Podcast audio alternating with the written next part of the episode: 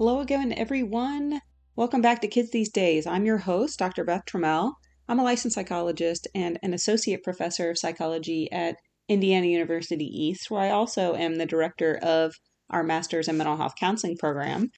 Uh, and today, I want to talk a little bit about this one line that I heard from a devotional that I was reading yesterday uh, that really has got me thinking, right? That my whole approach, my whole philosophy is to use our words for good, right? Actively make our words matter for good. And I also know and have talked a lot about how our thoughts inform our actions that then influence our feelings, right? And so it starts with what are we thinking about? So, if we really want to make words matter for good, we have to spend time evaluating what we're thinking about. And all of that makes a lot of sense to me. All of that probably makes a lot of sense to you. But the one line that really rocked my world yesterday was this uh, this sentence from Roxanne Parks from the Speaking Life devotional. And she said, Your life will always move in the direction of your strongest thoughts. Wow. Wow. You know, I think the thing that stood out to me was that I think a lot, I ponder a lot, and I never really stop to consider the strength of my thoughts, right? I guess I always just believed that all thoughts were created equal, right? That I never put a weight to my thoughts. In other words, my strongest thoughts are those that I think over and over and over, right? I get this image of a snowball that's kind of rolling down a hill. It's gathering force and it's gathering mass and it's getting bigger and bigger. And so when I think about my strongest thoughts, those are the thoughts that I think the most. The phrases I say the most in my mind, those are the ones that are the strongest thoughts. And then to realize that my life moves in the direction of the strongest thoughts that, that was really powerful for me to really stop to think about. And so later she challenges uh, the reader to pause and, and ask yourself this question What input establishes your thoughts each day? So we know that the things we think about are directly related to the, the environment around us. What are we seeing? What are we hearing? What are we smelling? What are we tasting? What are we feeling, right? It relates to all of our senses. So we experience external stimulus, then we have thoughts that go along with all of the the external stimuli that we experience, and that's how we are moved to behave and then we have certain feelings, certain emotions around the experiences we have. And so, as I think about a few things for us as parents, particularly in, you know, as we're trying to be the best version of ourselves for our kids, the first thing I want us to realize and remember, I guess, today is that our words have power. We know this, yet I'm not sure we kind of pause enough to really think about everything we're saying has power around us. And some people believe that it is the most powerful weapon we all have, right? We all possess the ability to use this power we have in our words. And so it has me thinking, how am I using my power? How am I using my voice, my words? around me and the old phrase of, you know, if you don't have anything nice to say, don't say anything at all, is one that I think we may need to remember, particularly in the world of social media, where everybody gets to share their opinion, everybody gets to share their words. And even if you are sharing your opinion that you think is the right opinion, if it isn't something that is building or uplifting the people around you, perhaps it's best left just to you and your closest allies. The, the second thing to remember is that our thoughts drive our behavior, which inform our feelings. Then our feelings, our emotions, loop back to our thoughts. So we're in this constant cycle of thoughts, behaviors, feelings, thoughts again. And the way I see this play out for people in the therapy room is when we have anxious thoughts, it tends to lead us into behaviors that then leave us feeling anxious again with which fuels those anxious thoughts. And so if you're in this sort of loop, right? If you find yourself feeling the loop of anxiety or the loop of depression or the loop of of negative self-talk, realize that that's the loop you're in. The thoughts drive the behavior that inform how we feel, and those feelings also trigger all sorts of other thoughts. So you have the ability to pause your thoughts, pause your behavior so that your emotions don't just spiral you and spiral you and spiral you. So, I've talked before about how we can't control our emotions. I have people challenge me about that just about every time I say it. And until I'm able to explain that you can't control how you feel, but you can control what you think about, you can control how you behave. So, as you are kind of going about your day, your feelings are going to come, and sometimes your thoughts are going to come, whether you like it or not. And the way you combat that is to learn specific strategies to stop those irrational thoughts, those irrational beliefs that keep coming, but not that they are going to stop coming altogether. I mean, that's just how our brains work. When we take on, you know, sensory stimulation around us, we have automatic thoughts to the stimulation around us. We can't stop that, but we can control the behavior that we engage in as a result of that. So I want to pause for a second here and talk about what input establishes your thoughts, right? And I've I've really been trying to challenge myself to think about this too. So what is the input that I'm taking in?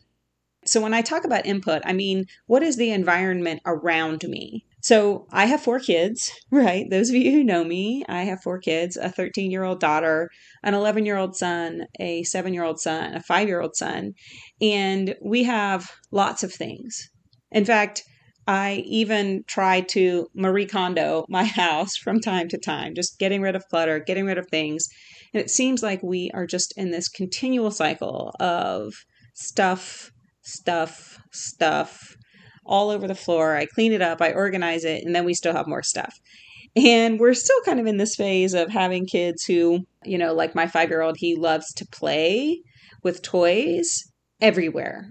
And he tends to follow me wherever I go. So I try to keep certain spaces sacred without matchbox cars or Legos or marbles. But inevitably, it just seems like they just follow me wherever I am because he wants to play in the space that I'm in. Anyways, I think about the input, the sensory experience I have in my home. Many of us don't want our house to be cluttered because we experience this sense of stress or chaos when the input around us is chaotic. So you see how the environment around us creates this internal feeling, these internal thoughts that then lead us to maybe avoid certain spaces in our house, or maybe we um, feel a certain way in certain spaces in our house. And so, as I was thinking about this whole thing, it brought me to think about vacation. So we've got spring break coming up for many of us. Maybe you're looking forward to a summer vacation. Maybe we've been kind of looking forward to getting out, getting away for quite some time, right? The pandemic last year and continued pandemic now really keeps us in this place of looking for a, a, sense of normalcy the way things used to be we want to get we want to get out we want to get back to uh, you know the way things were so as i think about vacation right There's a reason you tend to be happier on vacation. You see your surroundings as beautiful. Most of us go on vacation to places that we want to see, we want to experience. And do you see how that input of your vacation and seeing things as beautiful impacts your thoughts that then impacts your behavior and your emotions? You see your life as more peaceful on vacation. Think about it. When you wake up on vacation, you go out, you have your coffee by the beach, you watch the sunrise. I don't know, maybe that's too nostalgic for some of us, but when you have a different input, you experience your thoughts and your emotions differently. And so you might be finding yourself saying, well, Beth, I can't afford a vacation right now. Or, Beth, there's no way I'm going on vacation right now, not in the midst of everything that's going on. Okay, so how do we vacation, quote, vacation, each day to influence more positively our thoughts that lead to our words and our actions? So, I have a couple of thoughts here, right? So, if I'm thinking about vacationing every day, if I think about the mindset I'm in when I'm on vacation or when I'm in vacation mode, the first thing that comes to mind is I need to be careful of my social media intake. So we know that engaging in social media, scrolling, can put us in this place of comparison, right? I see all these other pictures and all these other words and these images from other people who seem to have a perfect life or who seem to have it all together or who seem to be living their best lives all the time, right? And we know that social media is just threaded through this lens of what any of us want to present that particular day on at that particular moment.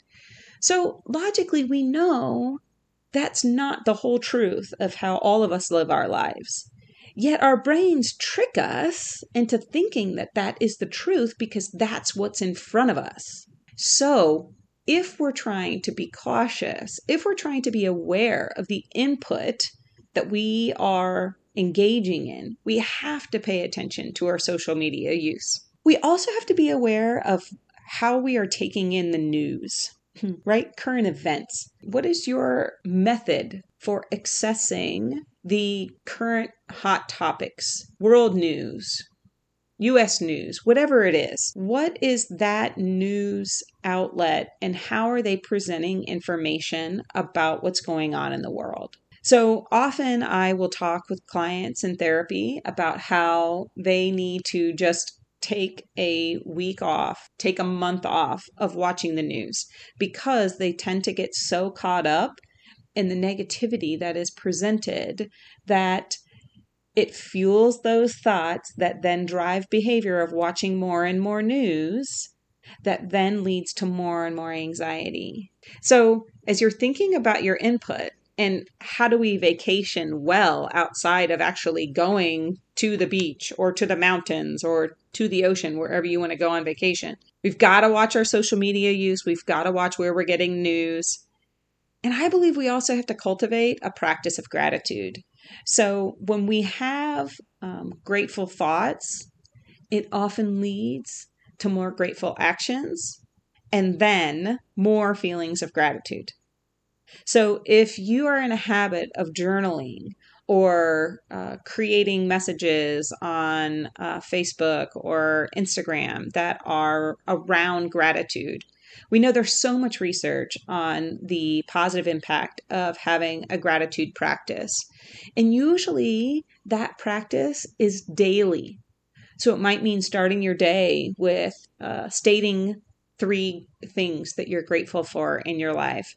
It might mean ending your day with some sort of meditative practice or uh, yoga where you are really focused on what are you grateful for and realize that having a practice of gratitude doesn't mean we don't experience negative emotions from time to time, right? Doesn't mean that we ignore all suffering, but it does mean that we choose to remind ourselves of the things that we are grateful for, even amidst tragedy and uh, suffering. And so the last thing that came to mind as I was thinking about how we vacation, right? How do we pay more attention to our input? Is to realize what I mentioned earlier that those thoughts may continue to come on repeat. So, one of the hardest things for people to realize in therapy is that it is a practice to continue to manage illogical thoughts that come. Right. So maybe you're a person who has some fear about your kids getting hurt. Right. And you might have this particular fear. And, and one of my fears that, that come across is that my kids will be hurt in a parking lot. I have these images often that my kids will be kind of running in a parking lot and will get crushed by a vehicle. That is something that kind of plagues me frequently, actually. And the thing to realize is that those thoughts may continue to come, and likely they will. And our job is to always stay grounded in the truth. So when I have this thought of, oh my gosh, what if my kids get hurt in a parking lot? I then remind myself of the truth that when I'm in a parking lot, I always require extra precaution from my kids. Even my older kids, I'm always reminding them before we get out of the car when we park somewhere. For my little guys, I always require them to stay right by me, either by holding my hand or holding onto the cart or, um, you know, just staying really close to me. And I'm continually reminding them with my words that they have to stay safe and stay nearby in the parking lot. So realize that that is something that will keep coming and keep coming and keep coming because that's how our brains work. And it doesn't mean there's something wrong with you. It doesn't mean that um, you know you're you're not strong enough to overcome this thought. That's how lies work. They keep coming. So the thing I remind folks of when I'm in therapy with them is that these thoughts are just there to inform us of our behavior and how we can kind of work to overcome those to see the truth. And if you're a person who's really struggling with lots and lots of those thoughts and you do feel like you're overwhelmed by them, then I'd encourage you to reach out to a therapist. Um, I have lots of really great recommendations of friends uh, and colleagues in the area. And if you don't live in in this area, I'd really encourage you to reach out to a therapist and have them help you walk through some of those thoughts. You know, our words have power. And I really want to encourage us, myself included, to really think about what are those strongest thoughts that we have and how are they directing our lives? And as we get better at directing those strong thoughts where we want them to be, we will be the better version of ourselves that our kids need from us. Until we see you again, stay well, everyone.